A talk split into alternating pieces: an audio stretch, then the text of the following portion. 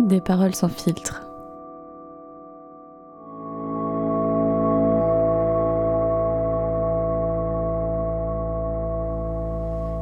Il y a des moments de vie où on se demande ce qu'on fait là. J'ai repris un master en alternance à 31 ans.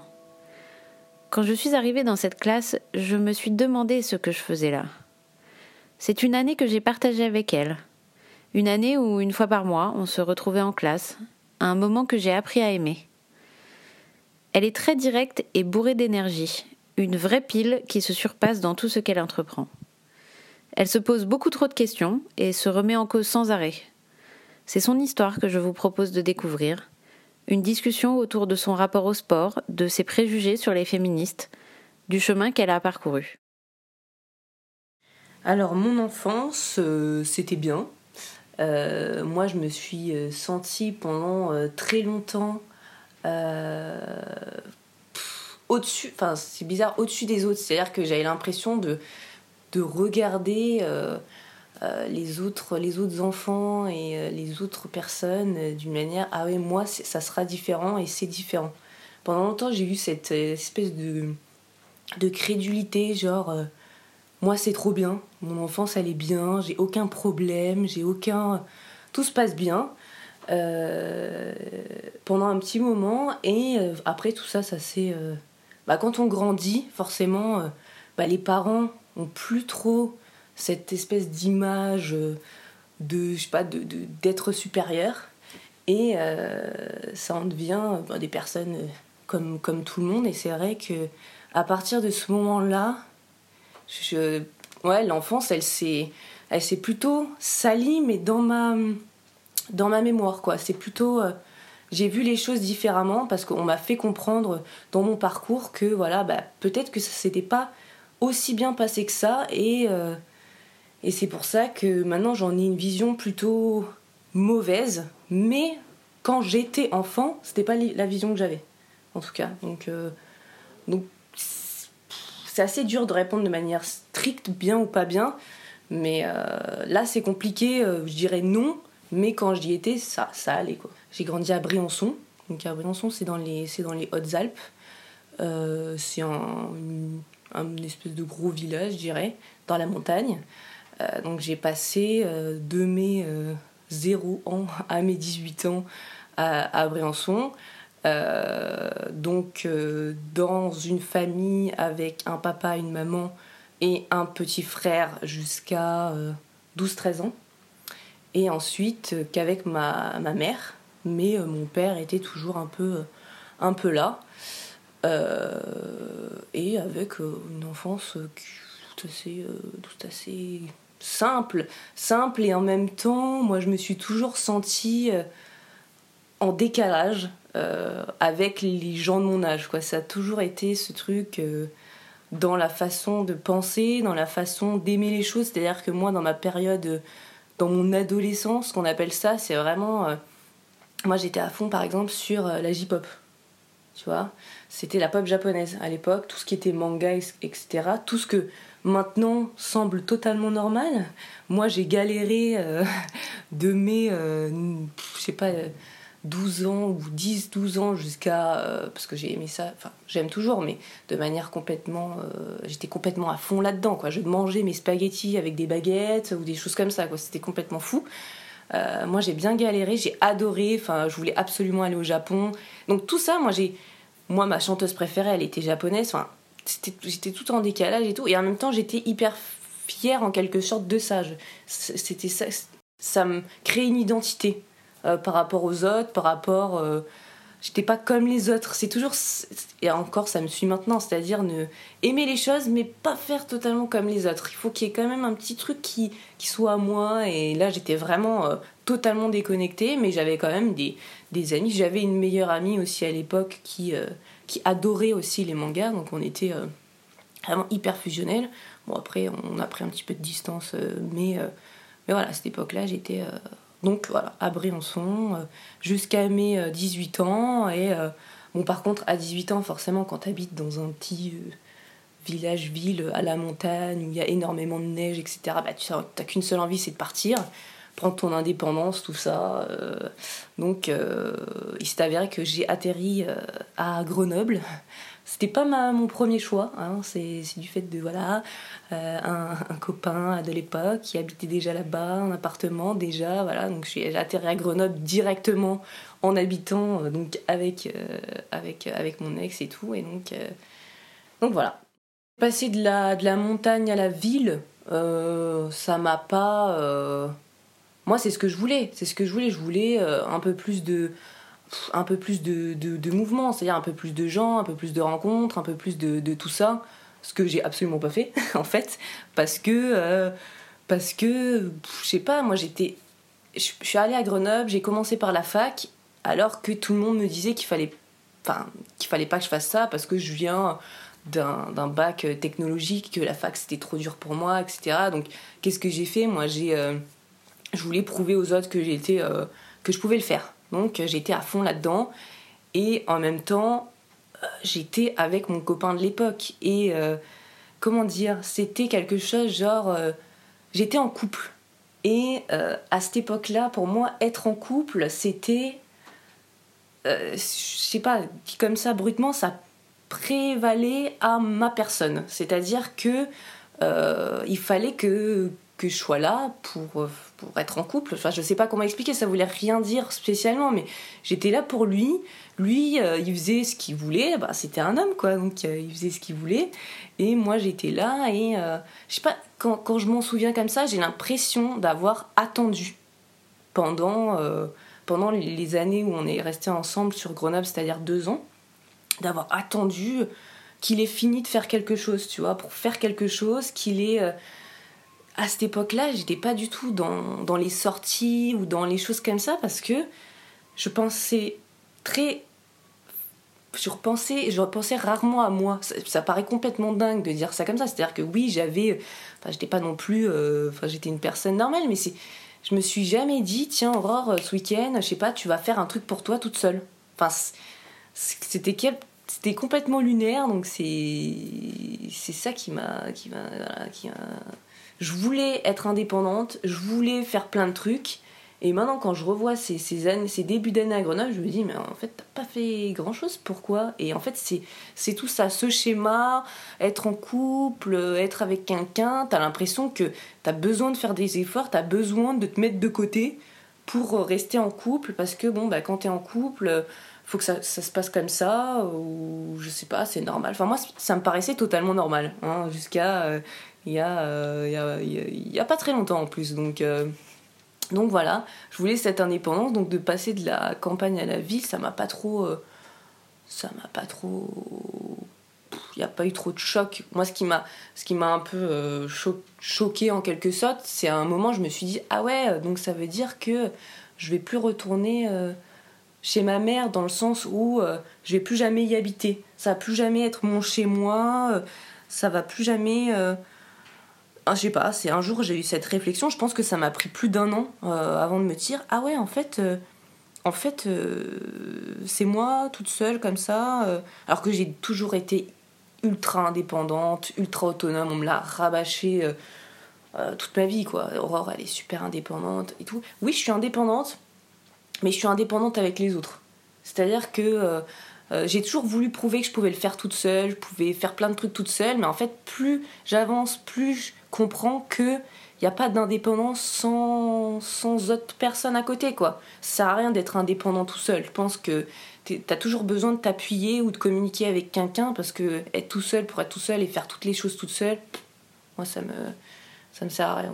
Qu'est-ce qui m'a poussé euh, à faire une voie technologique et après donc euh, faire des études donc en fac? Ben, on remonte à je crois que c'est en seconde qu'on choisit on choisit si on veut faire S, ES, enfin à l'époque c'était ça pour moi, S, ES, STG, etc. moi, au début, j'avais choisi S, enfin j'avais choisi, on m'avait dit oh, ça pourrait être pas mal de faire S, etc.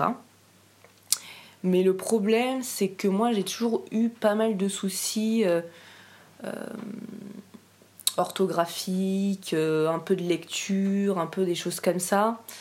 Et ma mère les a eu aussi. Enfin, ma mère, elle, les a eu aussi. Et plus ou moins, euh, j'ai été chez l'orthophoniste, mon frère a été chez l'orthophoniste, tout ça. Et euh, j'avais l'impression d'être con, en fait. J'avais l'impression que j'étais. Euh, qu'il fallait toujours que. je pense que ça vient de là aussi, de vouloir prouver que tu peux le faire. Parce que moi, on, m'a direct dit bah ouais, t'as un petit. tu vois, d'être, d'avoir, d'être allé chez l'orthophoniste, on a compris que j'avais des petits problèmes et tout. Et moi, je voulais toujours prouver que non, de toute façon euh, orthophoniste, pas orthophoniste, problème ou pas, moi je peux le faire comme les autres, quoi. Il n'y a, pas de, pas de problème. Et j'ai été élevée un peu dans ça, un peu dans la galère des devoirs et tout, mon père qui se, qui se met en rogne et tout, parce que parce que c'est compliqué, c'est difficile. Enfin, moi j'ai vécu les devoirs avec, euh, avec mes parents, c'est un truc, c'est horrible, quoi. Et euh, toujours dans cette idée-là, je me suis jamais sentie intelligente. Enfin, j'ai jamais ressenti de la part de mes parents euh, l'impression d'être intelligente. Donc ça paraît dur comme ça, mais c'est pas. Enfin bon, ça paraît dur de dire ça comme ça, mais ça l'est pas tellement. Quand tu le vis, tu te dis pas, ah ouais, en fait, euh, je suis complètement con. C'est pas ça. Donc c'était dans cette idée-là. Donc j'avais choisi S parce que moi j'ai toujours voulu faire des trucs genre chirurgienne, là, spécialiste du cerveau, machin, les S et tout. Puis les S aussi, c'était les hauts du panier, quoi. Encore une fois. Encore une fois, prouver, prouver, prouver. Et puis finalement, j'ai eu aussi des cours de euh, économie euh, sociale et tout, et euh, ça m'intéressait vachement, gestion, etc. Et alors, je sais pas maintenant avec le recul si j'ai pris la filière technologique parce que je pensais que ça serait plus accessible pour moi, ou si c'est parce que j'avais vraiment envie de le faire. En tout cas, moi, je sais que j'ai pris rendez-vous dans le bureau du directeur euh, un, après-midi pour lui dire non mais finalement j'ai pas envie de faire S, euh, j'ai envie de faire STG, donc sciences et technologies de gestion. Et le directeur qui, vénérait les, scientifiques euh, m'a dit que c'était pas possible de changer d'idée comme ça, mais pourquoi? Et donc je lui expliquais oui mais moi j'aime bien la, technologie, gestion, etc. Et, et donc finalement j'ai changé de parcours, mais mais je sais pas. Les sciences, ça m'a toujours intéressé, ça m'intéresse encore. Il n'y a pas longtemps, j'ai acheté un livre sur le cerveau, je trouve ça super génial. Mais bon, en tout cas, je pense que on m'a mis dans un moule en me faisant comprendre que de toute façon ça allait coincer. Donc si je voulais prouver que je pouvais faire des études, c'était la meilleure manière de prouver que j'allais pouvoir en faire, quoi. De choisir la, filière technologique. Et moi, je me suis dit, ouais, c'est super, donc je vais faire un BTS tête de co, genre dans le sud, tu vois, il va faire beau, c'est cool. Moi, la, neige, j'en ai, j'en ai, j'en ai à la casquette. Donc c'est comme ça. Mais euh, au cours de cette année-là, bah, j'ai rencontré mon ex de l'époque, qui lui était sur Grenoble. Donc, euh, et voilà, euh, un schéma pareil, tu commences à être en relation et il faut que ça fonctionne. Quoi. Il faut que ça fonctionne, donc il te dit, voilà, bah, ça serait pas mal que tu viennes sur Grenoble, machin et tout. Donc toi t'es là, ok, donc Grenoble, machin. Et euh, à ce moment-là, on a eu cette discussion, bah, c'était en plein été, donc tout était déjà terminé. Hein. je veux dire, il n'y avait plus de possibilité de changer tes choix sur, sur, sur la plateforme. Et euh, il m'a dit Ah ben, ça serait bien, tu peux toujours t'inscrire à la fac si tu as envie. C'était la seule possibilité euh, ouverte, c'était d'inscrire à la fac. Donc j'avais le choix entre, entre fac d'éco et fac de droit si jamais je voulais euh, être à Grenoble, donc avec, euh, avec mon ex, c'était la seule possibilité. Et ce qui était bien avec la fac de l'époque, c'est que tu, fais, tu faisais une demande, tu étais, inscrit direct. Il y a pas, je me suis dit, encore une fois, c'était ce qui est fou, c'est que quand j'en parle comme ça, c'est que des choix par dépit, hein, plus ou moins. Et donc je me dis, bon, bah je vais faire ça. Tu vois, je vais faire euh, une fac et tout.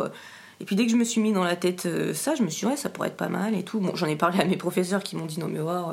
Enfin, ils m'ont pas dit ça brut de décoffrage comme ça, mais ils m'ont très bien fait comprendre, mais alors tu viens d'un bac euh, technologique, qu'est-ce que tu vas faire en, fac euh, C'est pas la peine, quoi, ça va pas être possible, tu vas pas y arriver. Et, euh, et ça m'a ça renforcé dans le fait, ah non, en fait, je veux vraiment faire ça, tu vois, je veux vraiment, tu vois, j'ai vraiment... Et donc, donc voilà, je suis arrivée à Grenoble. vu que c'était trop tard, moi qui voulais absolument avoir mon appartement, et eh ben j'ai eu l'appartement avec mon ex.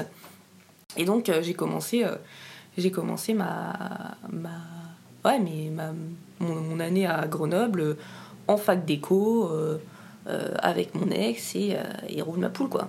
Beaucoup de choses que, que j'ai pas décidé mais je pensais que c'était des choix, tu vois, c'était la première fois que j'ai mes règles. Alors ça s'est passé comment? Bah déjà, je savais à peu près qu'il allait se passer un truc. mais ce qui est fou, c'est que je me rappelle pas vraiment comment j'ai su que les règles existaient. c'est peut-être ma mère qui m'en a parlé. alors, le truc, c'est que moi, j'ai été élevée avec une mère qui disait que on pouvait tout se dire, tu vois, qu'elle était vachement ouverte et tout. Ce qui est, je pense, euh, malheureusement pas le cas parce qu'en fait, ma mère, c'est plutôt une personne qui se dit euh, ouverte alors que c'est ouverte vers la discussion que toi tu vas commencer. C'est pas elle qui va venir te, parler de quelque chose, c'est plutôt toi qui dois venir et lui dire attends euh, en fait j'aimerais bien qu'on parle de ce sujet là j'aimerais bien qu'on parle de ce sujet là et, le problème c'est que ça, je l'ai compris hyper tard et que euh, moi, j'aurais bien aimé qu'on discute de plein de choses comme ça. Euh, j'aurais été au courant. Et donc, la première fois que j'ai eu ça, je, m'en souviens comme si c'était hier. Et euh, je venais de me réveiller, machin et tout. Et puis, je sais pas, truc bizarre, machin et tout. Et je regarde et, j'étais là, non. Et, et je et je sais pas, je savais pas comment réagir, je savais pas quoi faire, je savais pas quoi dire, j'étais là. je sais pas que j'étais je savais pas quoi faire. Je savais pas quoi faire. Je, savais qu'il fallait que je le dise ou fallait que je fasse un truc ou je sais pas trop quoi. Et, euh, étant donné qu'il fallait que je fasse le premier pas euh, vers ma mère, j'étais hyper mal à l'aise. Je sais pas pourquoi, j'étais hyper mal à l'aise. Alors la seule chose que j'ai trouvé à faire, c'est de lui écrire une lettre, tu vois. L'angoisse. Donc j'ai écrit, machin, je me rappelle même plus ce que j'ai écrit. Mais j'ai écrit un truc en tout cas. Je l'ai mis sous son oreiller et après je, lui ai dit d'aller voir, tu vois, parce que j'ai impossible de, tu vois, problème de communication, problème de communication. Et donc après, euh, elle est venue oh là là, c'est... Elle a pas dit oh là là, c'est super, mais oh, oh t'aurais pu me le dire et tout, tu sais qu'on peut se parler, machin et tout. Mais encore une fois, ça, je sais pas, il y avait ce truc-là de tu peux me parler qui est pas 100% vrai pour moi. Mais bon, en tout cas, voilà, ça s'est passé comme ça. Euh, ma mère, elle, elle est à fond dans les, euh, tout ce qui est euh, serviettes hygiéniques et tout machin. Donc moi j'ai commencé avec tout ça, même pas, j'avais même pas idée vraiment de ce qu'il y avait autre. C'est-à-dire que ma mère utilisait des choses, donc moi j'ai utilisé les mêmes choses que ma mère, quoi. Et c'est beaucoup plus tard, beaucoup beaucoup plus tard que que, que j'ai, je savais qu'il y avait l'existence d'autres d'autres trucs, mais je me suis jamais vraiment penchée sur le sujet parce que pour moi il n'y avait pas de sujet. Je veux dire, je fais comme ma mère, point barre. Euh, truc qui était vraiment terrible les serviettes hygiéniques, c'est terrible cette chose-là. Pourquoi Pourquoi on fait ça aux gens Pourquoi on fait ça aux femmes Pourquoi on veut leur infliger des choses pareilles? T'es là, ah ouais, tu vas te balader avec un truc dans ta culotte toute la journée, et puis, puis voilà, et puis tu, puis te tais, et puis c'est bien, et puis, euh, puis voilà. Et puis ouais, je sais pas, c'est très. Euh, et puis il fallait pas que ça se voit quand t'étais au collège ou au lycée oh là là, cette angoisse tout le temps. C'est un truc que tout le monde a. Moi, j'ai compris très tard. Enfin, je savais que tout le monde les avait, mais, mais en juste demander une serviette ou un tampon à quelqu'un, moi, ça m'a pris des années. Alors que tu sais très bien que toutes les nanas, une fois par mois, elles ont leur règle, mais tu peux pas en parler. Moi, je trouve ça, je trouve ça fou, quoi. Et donc, c'est beaucoup plus tard que je me suis dit, tiens, les serviettes, c'est pas, pas, pas fou. Euh, les tampons. Tiens, on va essayer les tampons. why not? Alors, les tampons, c'était cool parce que t'es là, euh, as, déjà t'as plus ce truc dans la culotte euh, qui, colle, décolle, enfin bon, transpirant, machin. C'est pas mal. Bon, après, t'apprends, euh, que c'est pas super. Et tu le sens toi-même, tu te dis, euh, t'as l'impression que tu t'arraches le vagin. déjà, je te dis, à mon avis, je sais pas, je sais pas, mais à mon avis, c'est pas ouf. C'est sec, quoi. C'est abrupt, c'est désert, c'est. Voilà. Il y a tout ça. donc c'est pas génial. Et, puis de toute façon, les règles, c'est pas un truc. Euh, enfin, en tout cas pour moi, c'est pas un truc genre. Euh, c'est pas, pas un fleuve, quoi. C'est pas genre le truc qui coule, tu vois, machin, c'est rouge, machin, tu vois. Non, c'est plutôt. Ploc, ploc, ploc. c'est plutôt un truc ce genre-là. Donc, euh, t'es là, ok, bon, le tampon, c'est pas super. Puis la nuit, tout ça. Après, je suis repassée aux serviettes encore une fois. et puis là, ça fait. peut-être deux, deux, deux ans un peu plus de deux ans, je commence à vraiment m'intéresser, deux, deux, trois ans peut-être, je commence à vraiment m'intéresser à ça. Euh, et c'est pour ça que j'ai essayé les, les cups. Donc la cup et tout, et là tu trouves la, la cup, mais c'est génial, tu te dis mais mais c'est super, tu vois, t'as un petit récipient, ploc, bon, faut t'arriver quand même à avoir la technique pour le ploc et que ça fasse nickel. Donc moi j'ai eu, euh, j'ai pris une première taille, ça allait pas, euh, donc tu regardes, mais pourquoi est-ce que ça fuit encore et tout, machin, c'est pas cool. Donc tu, tu regardes et tout, donc déjà faut trouver les infos. Euh, heureusement, alors heureusement, j'ai envie de faire une, une, tribune là, tu vois, à mademoiselle.com. Merci, je sais pas si un jour vous allez écouter ce podcast, mais merci merci. Enfin, j'ai appris tellement de trucs qui, grâce à vous, euh, ça m'a ouvert euh, et ça m'ouvre encore les yeux sur plein de choses. Donc, c'est grâce à, grâce à une vidéo de mademoiselle.com déjà que j'ai découvert les cups. Et aussi, euh, voilà, elle continue à parler, voilà, c'est comme ça, faut, faut peut-être changer de taille et tout, machin. Donc, j'ai rechangé de taille, nickel. Donc, la cup, c'était nickel pour moi. Et il n'y a pas longtemps, bah, encore une fois, t'apprends bah, peut-être que la cup, c'est faut faire attention, faut peut-être la vider toutes les, toutes les 4-6 heures ou je sais pas quoi. Et t'es là, mais ouais, mais moi je suis au taf, les gars, je vais pas vider ma cup au taf. Enfin, je, je vide pas ma cup. c'est mort. Je suis, suis pas une personne qui vide sa cup au taf, donc ça marche pas. Euh, donc euh, c'est pas possible. Euh, donc t'es là, mince. puis il faut pas la garder tant, tant temps d'heures et tout. Moi j'étais là, mais le soir, je pouvais me balader nue alors que j'avais mes, règles. C'était génial mais tu peux pas trop la garder, donc pour la nuit c'est mort.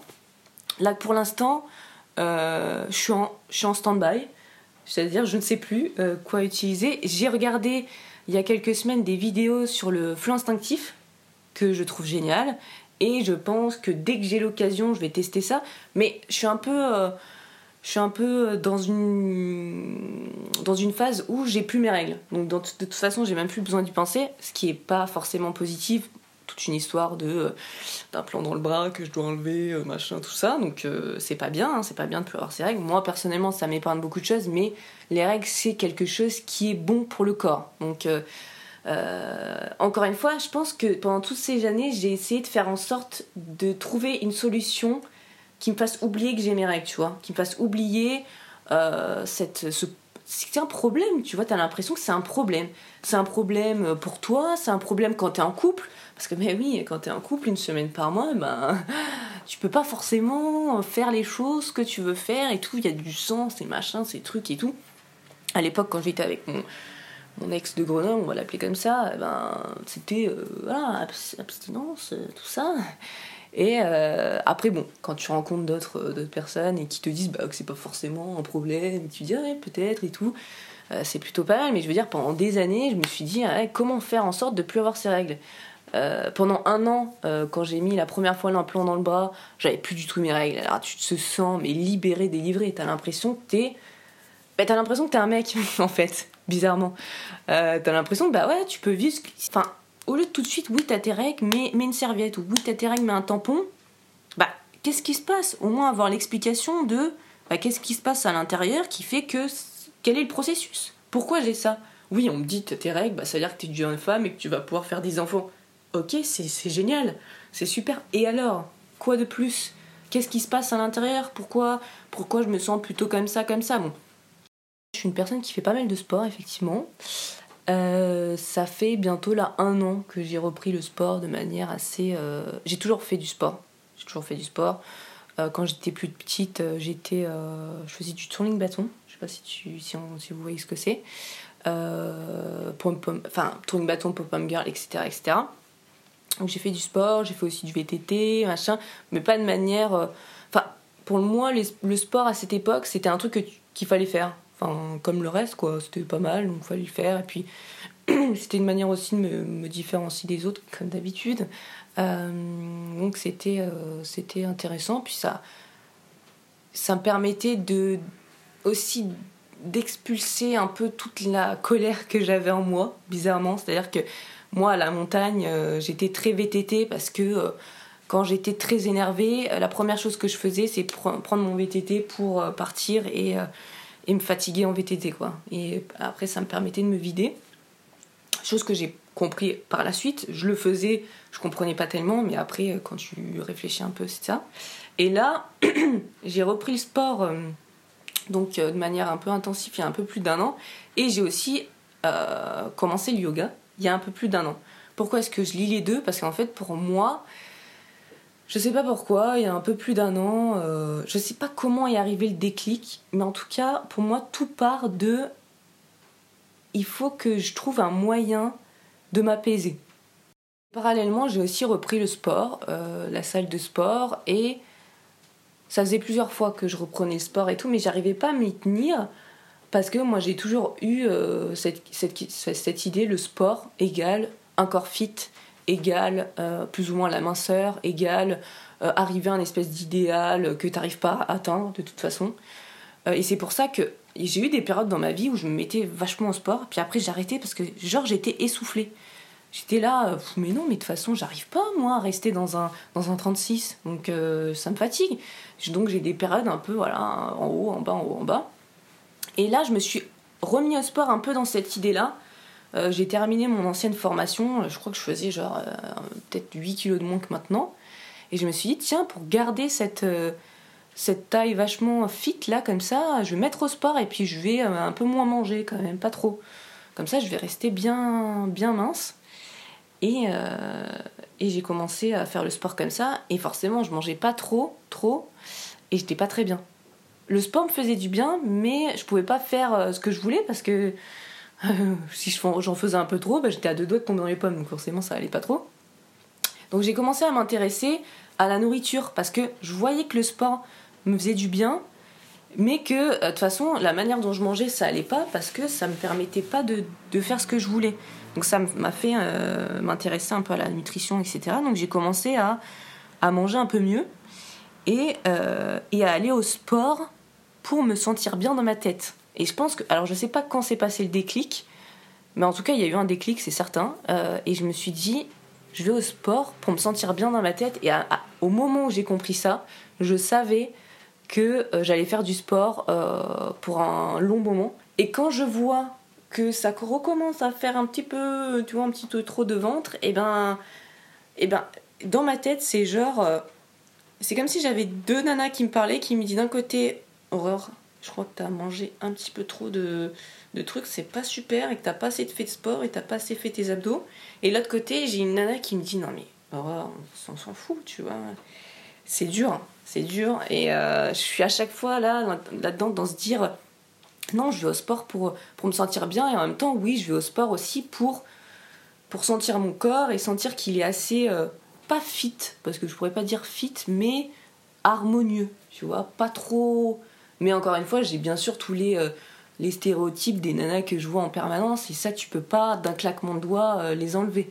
Mais je travaille dessus. J'essaye de me dire que, que non. Et de toute façon, je le vois. Je veux dire moi, mon corps, même en faisant euh, du sport trois ou quatre fois par semaine, je pourrais pas ressembler à une autre nana ou à je sais pas quoi. Par exemple, moi là, je me rends compte que plus je fais de sport, plus, euh, plus, j'ai des, cuisses, assez euh, imposantes. Et eh ben, il y a, je sais pas, il y a genre 3 ou 6 mois, ça m'aurait dérangé. Alors que là, je me dis, bah ok, bah, c'est comme ça, moi, mon corps évolue de cette manière-là. Mais pour, pour te dire, ah, mon corps évolue de cette manière-là, ça prend un, process euh, voilà, indéfinissable. Combien de régimes j'ai essayé de faire à base de, de, raisins et de pêche Mais je, me, je, me, retrouve des étés allongés sur un canapé parce que j'ai mangé trois pêches et parce que je perds 3 kilos. Et c'est normal. À végéter toute la journée parce que on me dit que pas on me le dit pas. Personne ne m'a jamais dit que j'étais trop grosse. Personne ne m'a dit que j'étais trop c'est moi qui dans ma tête avait des modèles de nana qui je voyais bien était hyper euh, hyper fine et je me suis dit mais en fait pour être bien pour être heureuse ou pour être acceptée il faut tendre vers ce modèle là comme si ça allait m'apporter quelque chose. Fallait que je bouge fallait que je fasse quelque chose avec mon corps. Je sais pas pour peut-être cette idée aussi de sentir son corps comme s'il était c'est moi c'est je sais pas c'est je peux le moduler je peux faire ce que c'est ça m'appartient c'est à dire que c'est à moi c'est mon corps ça m'appartient je peux faire ce que je veux avec et rien que cette phrase là c'est beaucoup plus que le sport, c'est beaucoup plus, ça t'apporte quelque chose comme. Euh, voilà, comme. Euh, c'est personnel. Je veux dire, un corps, c'est chose bizarrement qui n'était pas vraiment clair pour moi. C'était pas clair que ça soit. Déjà, une femme qui fait du sport, t'as l'impression que c'est un objet sexuel ambulant. C'est. Euh, moi, la première fois que je suis allée dans une salle de sport, j'y suis allée en jogging hyper large, en t-shirt hyper large, parce que déjà c'est mon style, mais parce que aussi euh, j'avais pas envie que les gens me regardent. Tu vois, tu sais très bien que dès que t'es une nana, eh ben euh, il faut que tu, sois discrète. Soit t'es discrète, soit tu l'es pas et on te taxe de nana euh, un peu chaudasse, tu vois. Il y a, y a le sport, enfin le sport est relié au corps de la femme. Donc forcément, on rentre tout de suite sur le débat le corps de la femme et la sexualisation du corps de la femme. Donc il y a ça. Mais en tout cas, euh, de comment, comment est traité les femmes qui font du sport et les hommes qui font du sport, pour moi, c'est juste une question pour l'instant de. Euh, oui, les femmes, faut qu'elles prouvent plus, quoi. Faut qu'elles prouvent plus, qu'elles soient, elles soient capables. Parce que. Euh, et encore une fois, est-ce que c'est vraiment un problème? Je sais pas. Parce que oui, on est différent, on a un corps différent. Mais il y, a des, mecs qui seraient pas capables de faire la moitié de ce que font des nanas. Et pour moi, ça encore, enfin, ça revient à une question complètement basique, c'est euh, pourquoi on distingue les hommes et les femmes, tout simplement? Alors, euh, le fait que je fasse du sport euh, de manière un peu plus intense, ça, a des conséquences effectivement sur la perception des gens. C'est-à-dire que dès l'instant que j'ai commencé à faire du sport de manière plus intense et donc que je vienne au taf ou à l'école avec mon sac de sport, sans même que moi j'en parle, les gens remarquent et les gens combien de fois j'ai eu depuis un an cette phrase genre ah ouais tu vas les pousser de la fonte et tout euh.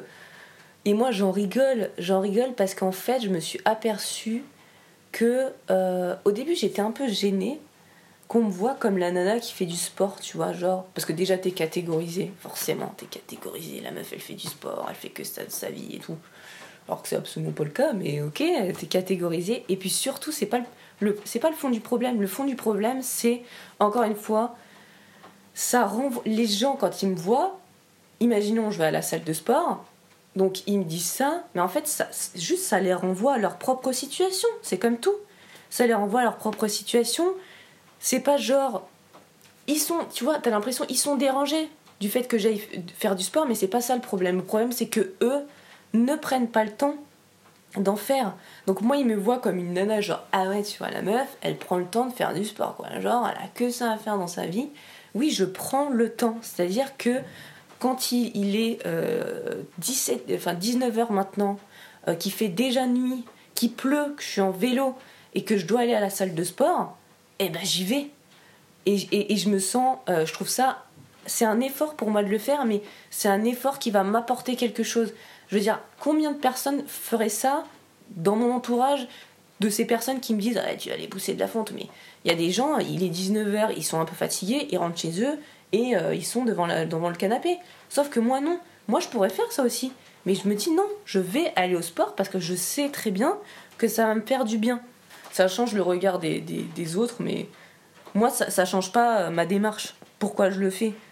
Et euh, peu importe ce que, les gens projettent sur moi ce qu'on me dise ah oui Aurore là t'as pris un peu un peu des bras va falloir que tu te calmes parce que sinon tu vas avoir des, trop gros bras mais oui de trop gros bras par rapport à quoi exactement? Par rapport à tes bras ou par rapport aux bras de manière générale? Donc euh, voilà. Donc moi ça permet, comme tout ça permet de réfléchir sur euh, sur les gens et comment ils réagissent. Mais encore une fois c'est très positif. Un milieu où je me sens moi. C'est la, la, somme des milieux qui font que je suis moi. C'est pas euh, c'est pas Aurore à la salle de sport euh, ou euh, Aurore sur son VTT ou Aurore, je sais pas, en train de en train de dessiner ou Aurore, c'est pas je suis pas alors longtemps j'ai pensé qu'il fallait que je trouve une voie, un chemin, un espoir, une vie. Parce qu'en fait depuis toute jeune, j'ai euh, encore cette, euh, cette image de euh, il faut trouver une chose qui t'intéresse et que tu ailles à fond dedans. Moi, j'ai toujours eu cette impression qu'il fallait que je trouve un, une chose et que, que j'aille à fond dedans et que je fasse plus que ça et que c'était comme ça et puis c'est tout. et je me suis sentie mal pendant des années à vouloir essayer tout. Quand j'étais jeune, je voulais essayer de faire des perles, de la couture, de machin, enfin plein de trucs. Je voulais essayer plein de trucs parce que j'aime bien essayer plein de trucs, je trouve ça hyper intéressant. Je suis la somme des choses qui euh, m'intéressent. Et des choses qui m'intéresseront et qui m'ont intéressé. C'est comme euh, on est un peu la somme des gens qu'on a rencontrés, on est la somme de tout. Donc il n'y a pas un milieu où je me sens mieux qu'un autre. Après, je tends vers un milieu où, où je vais être le plus euh, épanoui possible, qui va donc rassembler euh, les milieux où je me sens le mieux. C'est-à-dire, par exemple, là, actuellement à mon travail, je dirais pas que je me sens bien, euh, pour tout un tas de raisons. parce que c'est pas assez intéressant, parce que c'est pas assez épanouissant, parce que ils ont une vision de du management et aussi une vision de la femme qui ne me correspond pas, je dirais. C'est-à-dire qu'ils sont très. Euh, j'espère qu'ils écouteront pas ce podcast. Qu'ils qui sont très genre. Euh, féministes, genre féministe communication. C'est-à-dire qu'ils ont inventé genre un hashtag, juste pour expliquer rapidement, un hashtag euh, jamais sans elle. Tu vois? Alors ça, les jamais sans elle, ah, ça tartine sur Twitter. Là, on est sur du tartinage. Et, euh, et pour moi, c'est un truc. Ça me. Sérieusement, ça me fait gerber. C'est-à-dire que euh, je comprends pas comment on peut utiliser euh, un phénomène comme ça quand on essaye de faire des choses. Il y a des gens qui essayent vraiment de faire changer les choses. Et de plus en plus, j'ai l'impression qu'il y a des, des, espèces de campagnes communication sur ah ouais les femmes dans le digital, dans euh, j'en sais rien la papeterie, dans la boulangerie, dans je sais pas quoi. Euh, pour moi ça n'avance en rien, ça fait pas avancer les choses. Je veux dire euh, payez-nous de la même manière, faites en sorte qu'on ait les mêmes niveaux de, de, de, hiérarchie, qu'on qu'on soit dans, bien répartis partout pareil, avant de communiquer sur quoi que ce soit. C'est tout.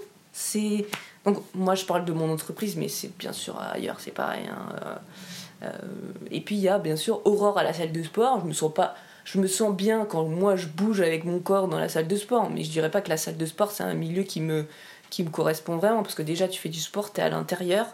Euh, moi je préfère faire des trucs en extérieur, mais bon, habitant Paris-Île-de-France, j'ai essayer de m'adapter. Encore, d'ailleurs, ça aussi, ça a été un vrai challenge pour moi. C'est-à-dire que déjà comprendre que j'ai besoin de bouger, comment est-ce que je vais pouvoir bouger, dans quelles conditions, etc. Moi, ça m'a pris euh, trois. Enfin, là, ça va faire bientôt 5 ans que je suis sur Paris. Ça m'a genre pris 3 ans avant de me dire Ah ouais, j'aime bien bouger. Euh, qu'est-ce que je peux faire? Ah ouais, mais je suis dans une grande ville. Ah ouais, il y a les salles de sport. Mais en même temps, mon ex de l'époque qui me disait Mais tu vas pas aller à la salle de sport. C'est genre que les nanas qui, qui cherchent, tu vois. Qui cherchent. Euh, donc, encore une fois, t'as une image de Ah, en fait, les nanas à la salle de sport, elles sont là parce que c'est des chaudasses. T'es là, ok. Euh, et puis, encore une fois, c'est un truc, je me suis dit, jamais je vais porter ça. Tu vois, moi, je suis pas une nana qui cherche. Je suis pas une nana qui cherche quelqu'un. Attendez, on parle de leggings, et moi, dans ma tête, c'est je suis pas une nana qui cherche. Je mais d'où ça vient dans, Comment je peux en conclure que parce que je vais porter un legging, ça va vouloir dire que je vais potentiellement être ouverte à flirter avec quelqu'un à la salle de sport. Non mais on va où là? Et pendant des années c'était ça. Et même avec ma, ma famille, je dis non mais moi les leggings c'est mort et tout.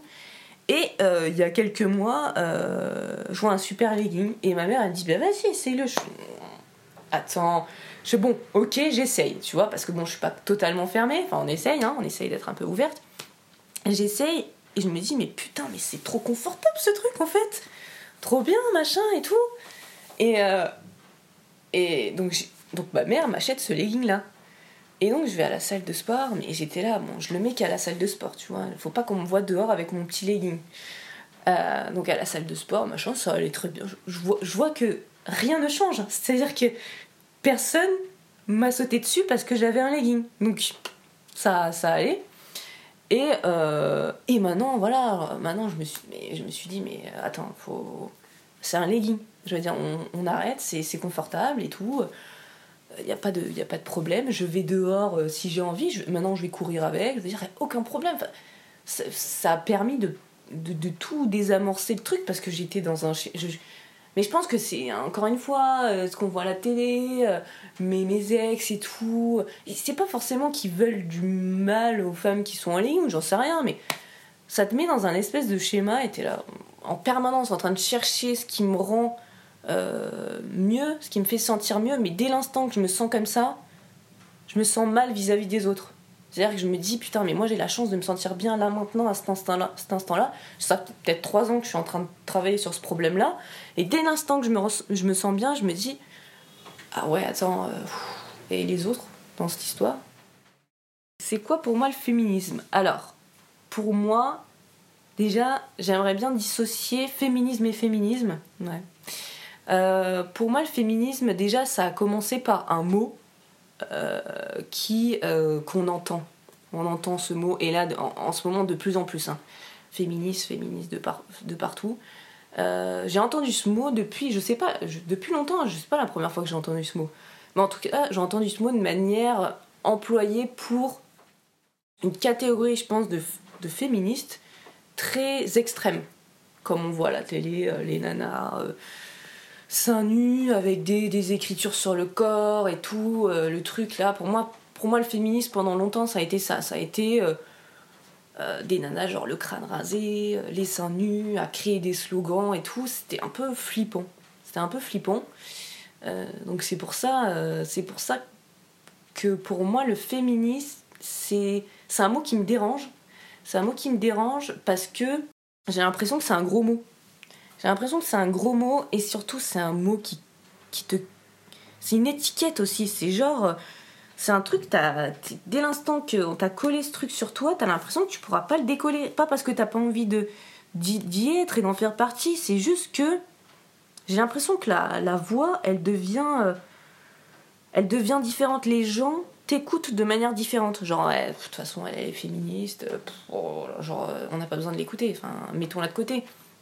C'est pour ça, moi, pendant un moment, et j'en joue encore, à dire que euh, moi, je suis capable de lancer euh, des super punchlines de féministes et à dire après, ah non, non, mais moi, je suis pas féministe. Pourquoi? Parce que j'ai pas envie qu'on me catégorise comme ça, j'ai envie de, de, de, dire ce que je pense et ce que je ressens sur la situation de la femme et la situation de la femme, des hommes, de l'égalité, de tout ça, sans qu'on soit obligé de me catégoriser en féministe et à me dire, non, mais de toute façon, toi.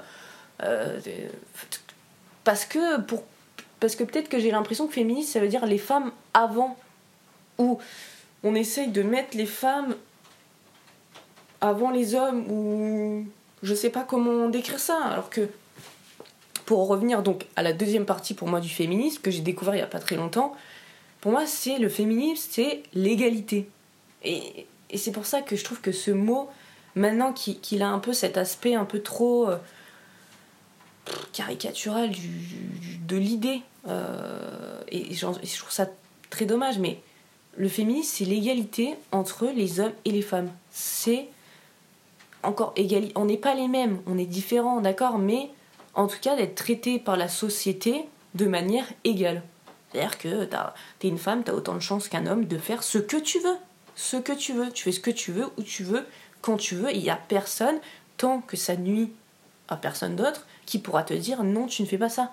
Ou euh, parce que tu fais ça, et ben tu vas être catégorisé de, euh, de, euh, voilà, de, de, meuf chaude ou je sais pas trop quoi. Donc pour moi, c'est vraiment le féminisme, c'est l'égalité entre les hommes et les femmes. C'est faire en sorte que qu'on soit, soit pareil, qu'on soit.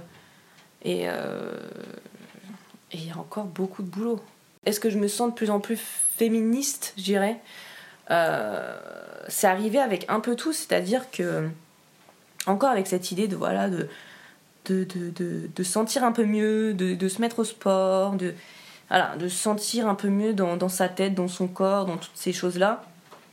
Et c'est tout un process, c'est-à-dire que je me suis dit, tiens, euh, je vais faire ça, ça me fait me sentir mieux, ça me fait me sentir mieux dans mon corps. Tiens, mon corps, qu'est-ce que c'est? C'est quelque chose qui m'appartient. Et euh, et, c'est pareil pour les autres. C'est-à-dire que j'ai envie euh, que les autres aient autant de chances que moi, si ce n'est plus, de sentir bien dans ce qu'elles sont, de comment elles sont. C'est-à-dire que.